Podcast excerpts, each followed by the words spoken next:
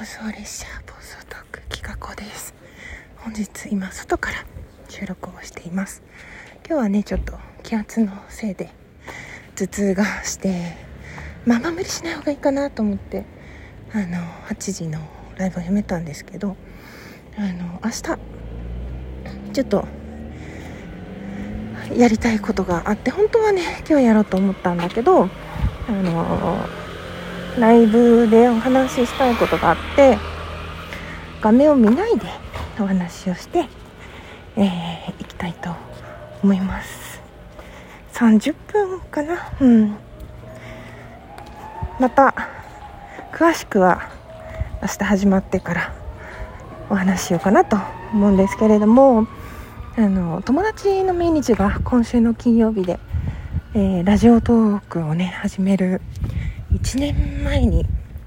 コロナ禍になってからがんで亡くなった友達の話とかあとは5月28日はね父の命日でもあるのでその話とか、えー、亡くなった人との思い出を語りながらどうやってそのね大切な人を亡くした痛みを乗り越えていこうかなみたいなつぶやきみたいなちょっと真面目なお話をしようかなと思います。コメント欄いつも頼ってコメントいただかないとお話が進まない私なんですけれどもポツポツとお話をしながら、え進めていって、まあ、ちょっと実験的ではあるんですけどもし皆さんが私の話で思うことがあってコメントに残してくれたことがあったらそれはあのライブ終了後に収録でお返事ができたらなと思っております、ちょっとね